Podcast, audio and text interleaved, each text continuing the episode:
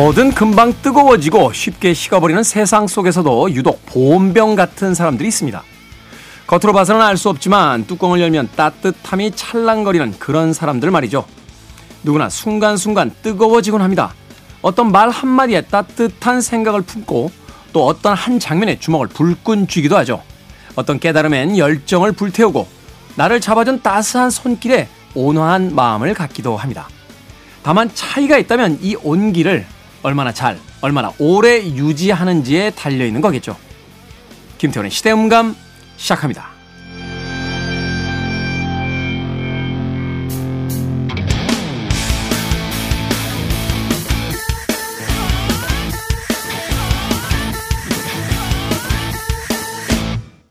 그래도 주말은 온다. 시대를 읽는 음악 감상의 시대음감 김태훈입니다.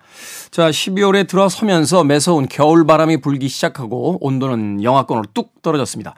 뭐 얼어 죽어도 아이스 아메리카노를 먹는다 하는 얼주가라는 단어도 있긴 있습니다만 이 강추위가 시작이 되면 역시나 따뜻한 온기가 느껴지는 것이 더 찾게 되죠.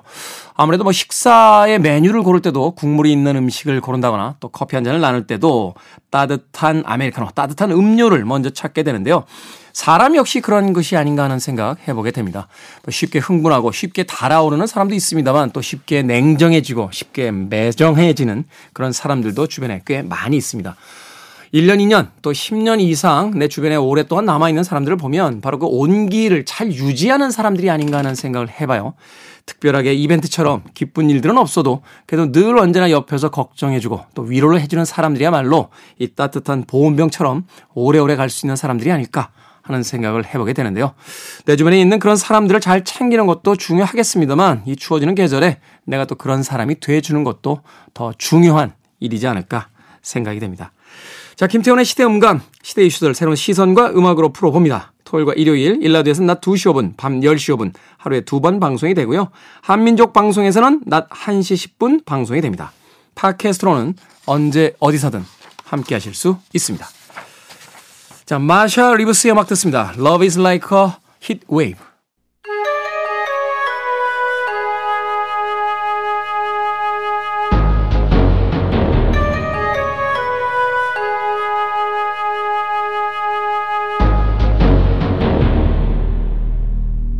변호사 S의 헌신 영화 세상을 바꾼 변호인에서 주인공인 루즈는 이렇게 말합니다.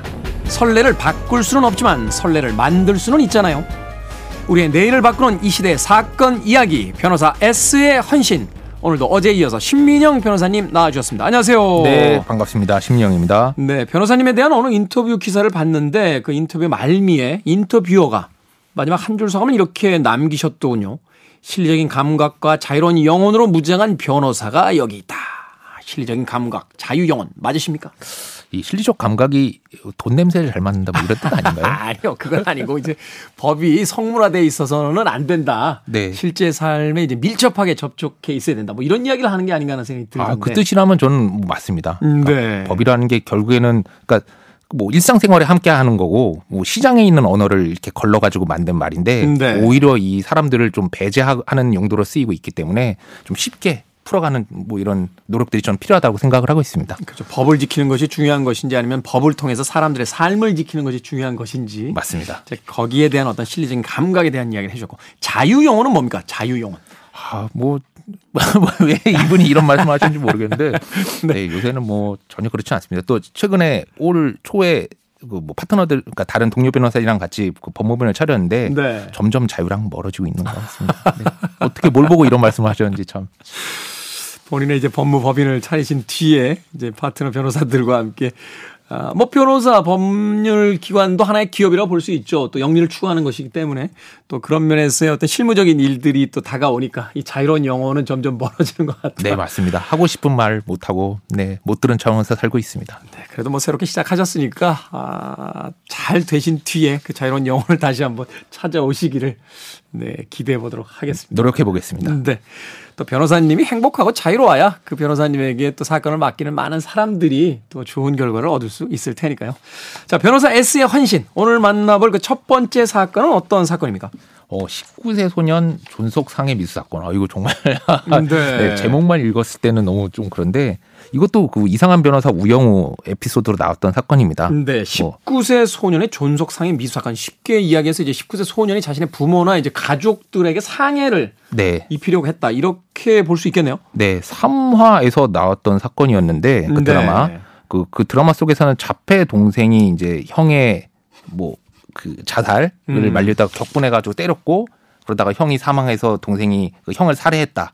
뭐 이런 혐의를 받는 사건이었는데 네. 실제 사건은 지금 뭐 제목에도 나와 있겠지만 아버지 존속이라는 건 말하자면 이제 그 혈통대로 이제 내려가는 걸 말하는 거죠. 네 존속 나보다 위에 있는 존 음, 음, 네. 음, 음. 그리고 그 19세 소년이 그걸 말리다가 아버지를 구조한 것까지는 좋았는데 구조하는 이후에 아버지가 아 뭐 왜 살렸냐 그냥 뭐 뭐 죽게 뭐 죽게 둬라 이런 얘기를 하니까 격분해서 아버지 제발 이러지 마세요 하고 때렸는데 그만 이후에 뭐 사망하게 되셨고 이 아들이 아. 아. 버지를 살해했다는 혐의를 받게 된 어, 현실에선 그런 사건이었습니다. 살인 사건들이 참 많습니다만 그 중에서도 정말 최악으로 분류되는 살인 사건이 이 존속 살인이잖아요. 네. 어. 좀 더 구체적으로 사건에 대한 이야기를 좀 해주신다면 어떤 과정을 통해서 이런 어떤 비극적인 사건이 벌어지게 됐는지. 네. 뭐 사건 내용의 디테일에 들어가면 정말 좀뭐 비극이라고 불릴 만한 사건이었어요. 네. 그러니까 사건 내용이 그냥 아버지가 극단적 시도를 했고 네. 아들이 구조를 했다 이거지만 내용 자체를 들여다보면 아들은 이제 자기 방에서 게임을 하고 있었는데 게임을 하고 있었는데. 네. 저쪽 방에서 이상한 소리가 들려가서 당장 달려가 봤더니 아버지가 뭐 그런 시도를 하고 있는 현장이 보였다라고 하는데 이것부터가 좀 이상해서 이거 좀 물어봤었어요. 왜냐하면 음. 그 저도 그렇지만 10대 소년들이 게임을 하다가 무슨 일이 있어서 달려가 보는 일이 생기지가 않잖아요. 그거는 정말 뭔가 큰 일이라는 어떤 느낌이 왔을 때 네. 달려가 보게 되는 건데. 네, 그 자체로 너무 이상해서, 어, 그래서 왜 이런, 이것부터 말하면서 왜 이렇게 얘기냐 하니까 아버지가 그 전에도 좀 가족들 앞에서, 가족들 있는 데서 아. 그런 시도를 하셨었다고. 그래서 음. 이 소년은 한 번도 이제 잠도 편안하게 못 잤고 갑자기 뭐 이상한 생각이 들면 아버지가 잘 계신지 찾아보고 어릴 때부터 그런 생활을 반복을 해왔었고 네. 두 번째는 이 소년이 또 뭐 안 해본 아르바이트가 없어요. 아버지가 사실은 그러니까 뭐 경제적인 능력도 없으시고 음. 약주 많이 드시고 그날도 약주 드시고 이런 시도를 하신 상황이어서 좀 여러 가지로 아들이 좀 안 된 그런 사건이었습니다. 음. 그러니까 말하자면 이제 그 자괴감이 좀 예전부터 이제 쌓여왔던 아버지가 네. 아, 가정에서의 어떤 가장의 역할도 하지 못하고 네. 또 괴로움을 이제 주로 이제 술로 푸시다 보니까 네. 또 가족들 앞에서 어떤 좀 비극적인 상황들을 많이 이렇게 만들어내셨는데 네. 그래서 계속 이제 가족들이 이제 그 주시해서 이렇게 보고 있다가 네. 그날도 역시 이제 그런 일들이 벌어지면서 네. 이제 게임을 하고 있던 아들이 이제 뛰어나가서 이제 말리는 상황이 이제 벌어지게 된 거죠. 네, 말렸고 심지어는 구 아버지를 이렇게 극단적 시도를 하고 있는 아버지를 구해 내, 냈는데 아버지가 어 뭐 왜 살렸니 뭐 이러니까 그 전의 일과 뭐 그간의 서름이 폭발해서 아들이 막 아버지를 좀 심하게 폭행을 했다고 했고 화가 난 거죠. 네 그리고 나서 아버지가 사망한 그런 사건이었어요. 그러니까 가족들 입장에서는 어떻게든 그래도 아버지를 살리려고 하고 가족이 좀 살아보자라고 하는데 막상 기준이 되어줘야 될 아버지가 자꾸 패배자적인 어떤 모습을 네. 보이고 왜 살렸냐고 탓을 하고 네, 막 이러니까 이제 순간적으로 울분이 이제 터져 나온 거군요. 네. 어. 이 사건은 그래서 어떻게 진행이 됩니까 이후에 재판 과정 속에서? 또는 그리고 뭐 제가 국선이니까 뭐 사실 법의 보호를 전혀 못 받은 상황에서 진행이 됐더라고요. 네. 이때면 어찌됐든 간에 본인이 했다 하더라도 아버지가 이렇게 돌아가셨으면 구속을 잠깐 집행정지를 해서 뭐 장례식을 치르게, 오- 치르게 해줄 수가 있는데 그런 뭐 배려도 전혀 없었고 음. 두 번째는 그러니까 보통 그렇게 또 사건이 있으면 부검을 하고 아버지를 부검 결과가 있은 다음에 살인 원인, 그러니까 살해 원인이 규- 규명이 된 다음에 시도를 하는데 그렇죠. 이게 자연사가 아니라 그 살인이라고 규정이 되면 거기는 부검 결과가 반드시 따라와야 되는 거 아닙니까? 네, 예. 뭐 그런 상황이었는데 제가 또 그때 좀 개인적으로 많이 안타까웠던 건 그 무렵에 뭐 한류로 유명한 어떤 뭐 가수가 교통사고를 내서 그뭐 연예계에 네. 좀큰 사건이 있었고 네, 사망을 네. 사, 망한 사건이 있었는데 그때는 부검 결과까지 기다렸고 또 심지어 부검 결과 이분 그러니까 이 한류 가수의 이 행동이 원인인 걸 배제할 수 없다. 그러니까 원인의 음, 가능성이 있다라는 음, 음. 결론까지 났는데 경찰 검찰이 알아서 그냥 기소를 안 했던 사건이 바로 그 무렵에 있었어요. 그러니까 아. 개, 인적으로 너무 극명하게 대조가 되는 거예요. 그러니까 뭐 스포트라이트의 중심에 있는 누구는 음, 음. 이렇게 오히려 부검 결과까지 안 좋게 나왔는데 그냥 경찰 검찰에서 알아서 기소를 안 해버리고 인과관계라고 특정할 수가 없다 이렇게 이야기하면서 네 그런데 우리 얘, 얘 같은 경우는 부검 결과도 안 보고 또 심지어는 충분히 해줄 수 있는 것 중에 하나가 구속 집행정지를 서 아버지 장례가는 치르고 오게 해주는 건데 그런 배려도 안 해준 상태로 왔고 좀 그 아이의 인생을 들었을 때 어떻게든 이건 좀 또 선처를 받아야겠다고 생각하고 눈에 불을 켜고 좀 기록을 보기 시작했습니다. 그 결과까지 이어지는 과정을 이야기해 주시기 전에 왜 그러는 겁니까? 어, 한류 스타는 왜 그렇게 기소조차도 되지 않았고 네. 같은 거의 비슷한 흡사한 사건이라고 이제 봤을 때 네. 이게 아, 뭐 모르고 인간사가 그런 거 아닌가라는 생각도 들어요. 그러니까 유명하고 음. 힘이 있으면 세상이 다 이제 친절하게 굴고 좀 이 사람 입장에서 배려를 해주고 그러는데 뭐 이 친구 같은 경우는 그쵸 누구 하나 이렇게 이 친구 입장에서 사건을 봐줄 사람이 없었던 것 같습니다. 네, 뭐 그게 좀 저도 개인적으로 화가 났었고. 우리 사회 참 그렇죠. 어, 부자나 힘 있는 사람이 오면 그 사람이 나한테 돈을 쓴 것도 아니고요. 나한테 뭘 해준 것도 아닌데 알아서 그 사람을 대접을 해주고 네. 그렇지 않은 사람이 오면 그 사람이 나한테 어떤 특별한 해코지를 한 것도 아니고 나한테 나쁜 짓을 한 것도 아닌데 불친절하고 어, 예의 없이 대하게 되는 경우들을 많이 보게 되는데 과연 이게 뭔가 하는 생각 다시 한번 해보게 되네요. 자, 재판 과정 속에서 어떤 일들이 이제 벌어집니까? 뭐 말씀드린 것처럼 너무 안타까워서 어떻게든 선처 받아야겠다고 생각했는데 이것도 인과관계는 명백해 보였어요. 음. 그러니까 아들이 또 그 아들이 사건 초기부터 자기가 했다라고 자백을 자백을 했었고 뭐 사건, 사건 관계는 이제 명백하니까. 네, 그 사건 경위도 보시면 알겠지만 아들이 뭐 사망케 했다라고 볼만한 이유가 굉장히 많았는데 네. 그래서 처음에는 뭐 PTSD 같은 걸 좀 주장해 볼까 했었습니다. 그게 뭐죠? 외상 후 뭐죠? 스트레스 장애. 네, 스트레스 장애라 그래서 응, 응. 베트남전에서 참전 용사들이 많이 겪은 문제라 그래요. 그래서 네네. 뭐 그런 그러니까 스트레스 받는 상황에 지속적으로 반복적으로 노출된 사람이 나중에 뭐 비이성적인 행동을 하거나 이상한 행동을 하는 경우를 PTSD라고 하는데 일단 이거를 좀 받아볼까 하고 계속 봤었는데 결국에는 이게 인정이 안 된다고 하더라고요. 충분치가 음, 않다 PTSD라고는. 음, 음. 그래서 두 번째로 이제 뭐 이런저런 고민을 하다가 마침 그때 그 지금까지 오지 않았던 부검 감정사가 저한테로 뒤늦게 날라들게 됐는데 뒤늦게 이제 도착하게 됐다. 네. 부검 감정서를 볼 때까지만 해도 아 답이 없겠다 싶었는데 부검 감정서 뒤에 보면은 그러니까 뭐 그 부검 현장의 사진 같은 게 좀 자세히 첨부가 돼서 와요. 근데 음. 사진을 보고 아 이거는 무죄를 받을 수 있겠다 그 생각이 음. 들었었습니다. 음, 부검 결과에 어떤 부분이 이 무죄를 받을 수 있겠다 이렇게 생각을 하시게 된 거죠. 근 부검 감정서에 보면 그렇게 적혀 있었어요. 그러니까 아버지의 그 갈비뼈가 2번부터 12번까지 골절이 됐었고, 와. 그리고 이게 아들의 폭행으로 인한 것 같다. 라고 결론이 났는데 직접적으로 폭행이다가 아니라 폭행인 것 같다. 네. 폭행의 결과 그 원인인 것 같다. 네. 그런데 사진을 보니까 좀 저도 깜짝 놀랐던 게 아, 아들이 아버지를 무차별로 폭행을 했다라고 하는데 이 골절 부위가 2번부터 12번까지 일렬로 돼 있었습니다. 그건 좀 이상하네요. 네. 어. 그 여기저기 부러져야 정상이잖아요. 그렇죠. 무차별 폭행이라고 했으니까. 네. 그래서 떠올라서 이제 뭐 해외 법의학 논문이나 이런 걸 찾아보니까 2번부터 12번까지 일렬로 줄이 가는 거는 한 번의 충격. 보통은 뭐 교통사고라든지 아니면 아... 유도 선수의 업어치기. 업어치기. 예. 그 네. 떨어질 때 빵 합니다. 네, 맞습니다. 어, 유도 해보셨나요? 제 고등학교 때 유도부였는데 낙법 제대로 못 쓰고 떨어지면은 그 숨을 못 쉽니다. 네. 등 전체로 충격이 와가지고. 네, 맞습니다. 네, 네. 그리고 특히 이번 이번 갈비뼈 같은 경우는 되게 두껍고 그래서 어깨뼈 보호를 받기 때문에 잘 안 부러지 사 인력으로는 잘 안 부러진다는 reference까지 있는 네. 상황이었어요.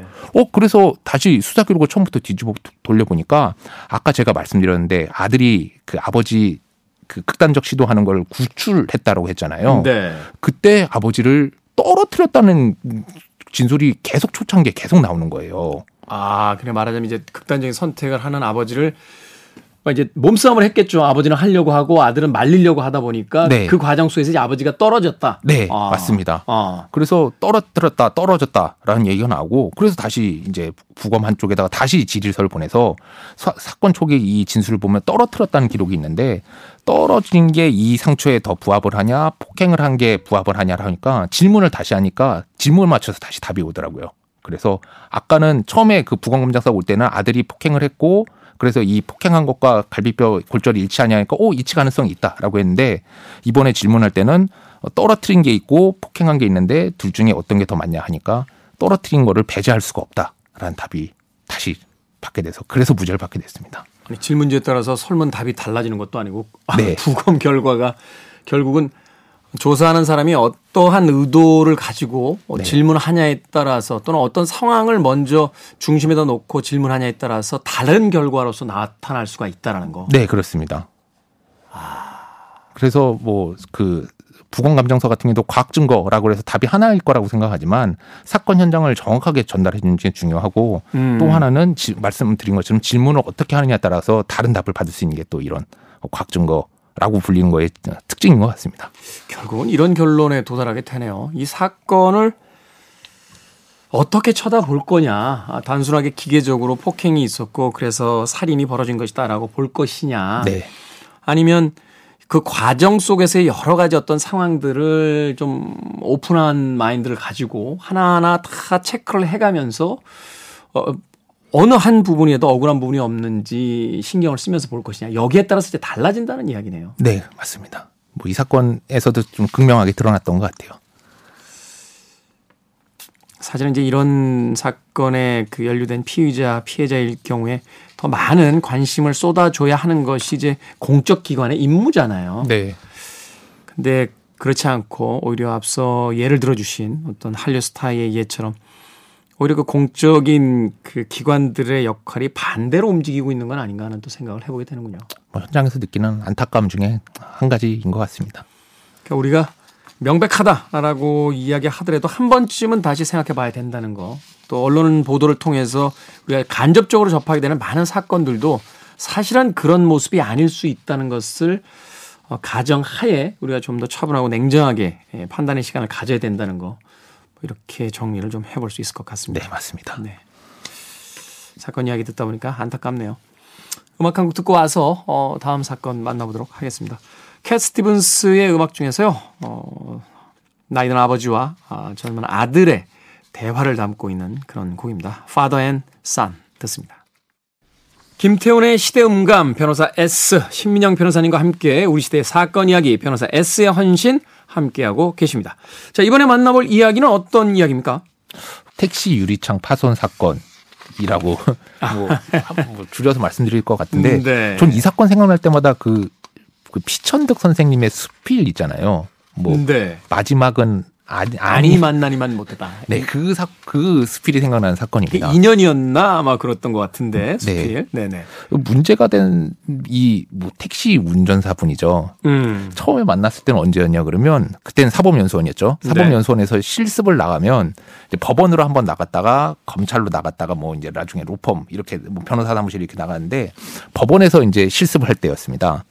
그 피해자랑 가해자가 이제 서로 뭐 좀 합의를 보면 좋을 것 같으면 그 재판장님이 아 저 옆에 들어가서 조정장에 들어가서 두 분이 좀 합의를 한번 봐보세요. 음. 라고 얘기를 하는 사건이 있는데 제가 그때 어쨌든 그 수습생 자격으로 그 합의를 보는 조정장을 하고 있을 때였어요. 그때 이제 들어왔는데 한 분은 택시 운전사고 한 분은 택시 손님이라는 분인데 뭐 요는 그겁니다. 두, 두 분이 시비가 붙어가지고 손님이 그 택시 유리창을 파손을 했고 네. 그래서 이 택시 기사가 이 택시 손님한테 배상을 해달라라는 사건인데 어 그냥 제가 볼 때는 택시 기사분이 좀 굉장히 무리한 요구를 어?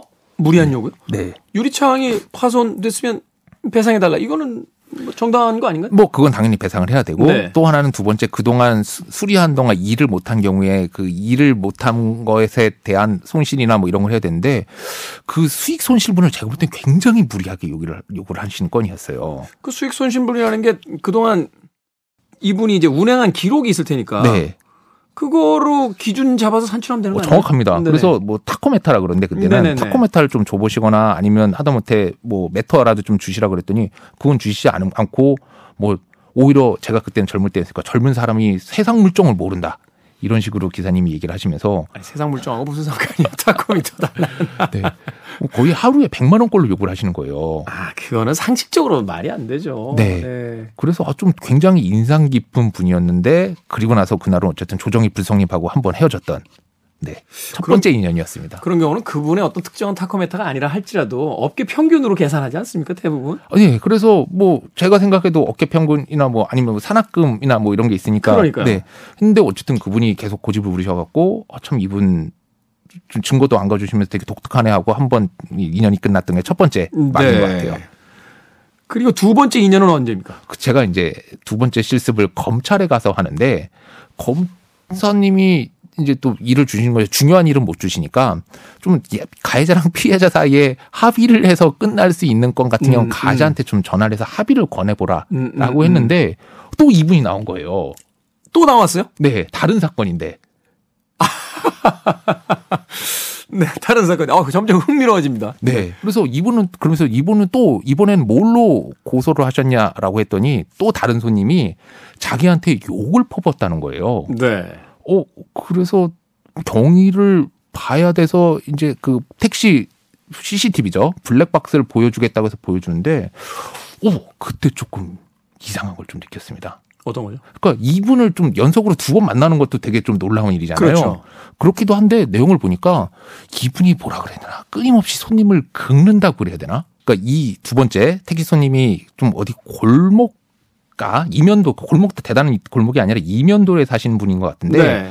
어좀 거기까지 들어다 들어가 주세요 하니까 그때부터 막 혼잣말로 막 뭔가 큰 소리 내시고 막. 네, 음 하고 막 불편하시는 걸 나와요. 그래서 그때부터 좀 손님이 약간 불편해 하는데 나중에 이제 내리는 시점에서 거스름돈을 돌려주는데 거스름돈을 이렇게 손에 쥐어주는 게 아니라 바닥에 떨어뜨리는 거 있잖아요. 쥐기 전에 그 놔버리는 거. 네, 네. 그러니까 손님이 이제 화가 나서 그때부터 욕설을 하는 그런 어. 사건이었어요. 이건 약간 좀 그 유도하고 있는 거 아닙니까? 맞습니다. 네. 그래서 제가 이제 담당 검사님한테 그 전에 에피소드 1이랑 2를 종합해서 말씀드리면서 아, 이분이 오히려 좀 유도를 하는 것 같다. 음, 음. 그렇기 때문에 오히려 가해자랑 피해자랑 뒤바뀐 것 같고 오히려 이 택시기사분 처벌을 고려해 봐야 되는 거 아니냐라고 음. 해서 말씀을 드렸고 오 그러겠어 한번 고려를 해봐라 해서 제가 그 블랙박스라 이런 걸 봤는데 제가 볼 땐 이분이 법을 굉장히 잘 아시는 분이에요.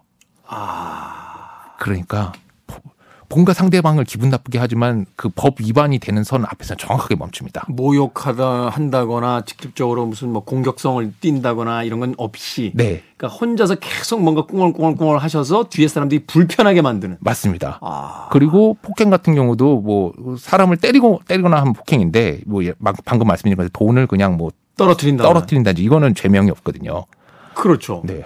그럼 이런 경우에는 그 어떤 처벌을 받습니까? 욕설을 한 걸로만 처벌되지 않고 공공연하게 욕을 해야만 처벌을 해요. 욕설을 사람들이 다 있는 네, 데서. 다 있는 데서 아. 예를 들어서 좀 극단적으로 말씀드리면 제가 귓속말로 누군가한테 뭐 욕설을 하면 듣는 사람은 굉장히 기분이 나쁘겠죠. 야, 이 나쁜 XX야. 네. 귀에다 대고 하면은 그 사람은 기분이 나쁘죠. 네. 하지만 우리나라의 모욕죄는 공연성이라는 요건을 필요로 해서 그러니까 다른 사람들이 있는 데에서만 해야만 이 모욕죄로 처벌을 받습니다. 야, 화가 나서 욕을 할 때도 주변을 좀 이렇게 살피면서 네. 어, 옆에 사람들이 많을 때는 하면 안 되고 네. 잠깐 나 좀 보자. 아니면 문자 메시지로 뭐 보내는 방법도 있을 수 있을 것 같고. 그 물증 낫지 않습니까? 문자 네. 메시지. 그래서 귓속말로 하는 게 제일 네. 좋을 것 같아요. 아 그렇군요. 또 그런 또 어떤 또또 또 법의 어떤 또 네. 판단이 있군요. 그래서 제가 낸 책에는 바로 여기까지, 그러니까 음. 손님도 처벌을 안 받고 택시 기사님도 결국에는 거리를 활보하는 데까지 끝났는데 음, 네. 그 이후에 책 낸 다음에 좀 재밌는 에피소드가 있었어요. 세 번째 만남이 있었습니다. 또 만납니까? 네.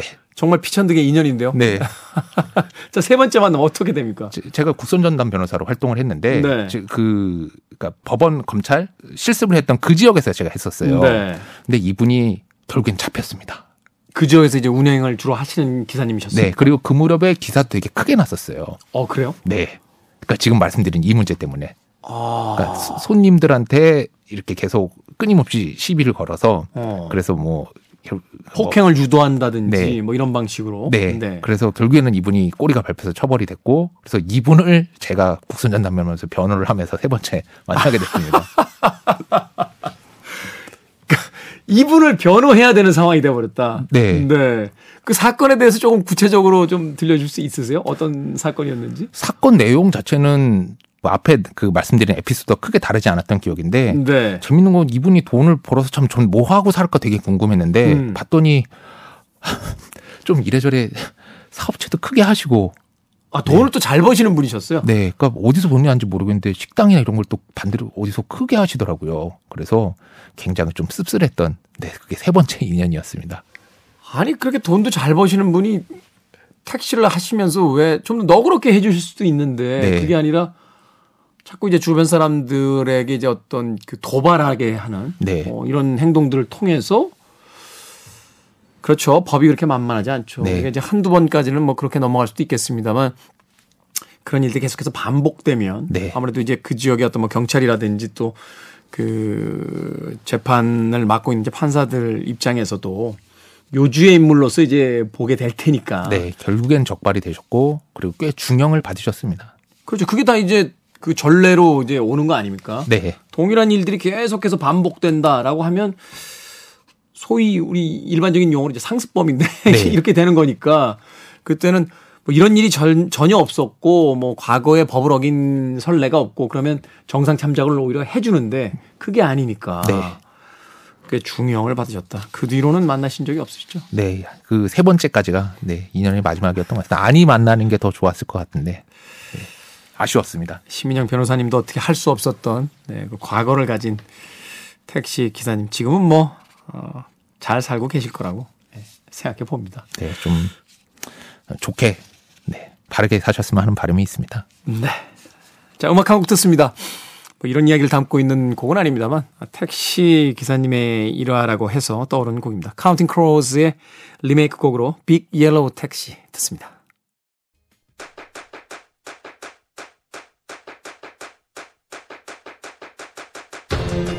그래도 주말은 온다. 김태원의 시대 음감. Big Yellow Taxi. 원래는 조니 미첼의 곡이었죠. Counting Crows의 리메이크 곡으로 듣고 왔습니다. 자, 변호사 S의 헌신, 신민영 변호사님과 함께 사건 이야기 나눠보고 있습니다. 자, 오늘 마지막으로 만나볼 사건은 어떤 사건입니까? 네. 오히려 강한 처벌을 원하는 사람들. 뭐, 부제, 영화는 현실과 다르다. 뭐, 이렇게 해볼 수 있을 것 같아요. 오히려 강한 처벌을 원하는 사람들. 아니, 법정에 서게 되면 그 자신이 저지른 죄보다는 그래도 선처를 부탁하고 네. 감형받기를 원하는 게 일반적인 상식이고 또 사례들인데 오히려 강한 처벌을 원한다. 어떤 상황이기 때문에 이런 그 처벌을 원하게 되는 거죠? 저는 뭐 법정물 특히 해외 법정물의 클리셰 중에 하나가 아닐까 싶은데 음. 그런 거 있잖아요. 뭐 재판 어떤 뭐 중죄 혐의 살인 혐의를 받는 뭐 피고인이 네. 그러니까 정신질환이 있는 척을 해서 그래서 뭐 법망을 뚫고 무죄를 받는 이런 영화들이 굉장히 많잖아요. 그렇죠. 뭐, 뭐 사이코패스나 네. 어, 뭐 이렇게 정신 질환을 이제 말하자면 이제 호소해서 네. 그러면 이제 법적인 어떤 판단의 근거가 아니라 치료의 대상이 되니까. 네. 어, 그래서 이제 뭐 정신 그 치료 감호소라든지 뭐 이런 쪽으로 이제 가게 되잖아요. 네, 뭐 외국 같은 경우는 뭐 그 일단은 그렇게 해서 무죄를 받고 뭐 병원이라든지 이런 행위를 하게 되는데 한국 같은 경우는 뭐 사적으로 치료를 받, 받게 되는 경우가 아니라 네. 보통은 치 말씀하신 치료 감호사라 그래서 공주에 있는 국립 그 정신병원 네. 네가 입원을 하게 됩니다. 입원 이제 입원 강제 입원인 거죠? 네, 강제 입원을 하게 됩니다. 네네네. 그래서 영화와 현실이 다른 부분이 아까 부재라고 말씀드렸는데 네.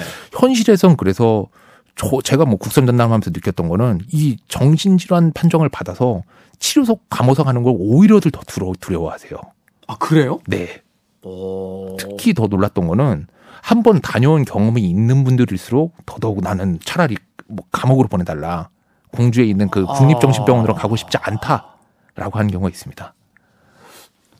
왜 그런 겁니까?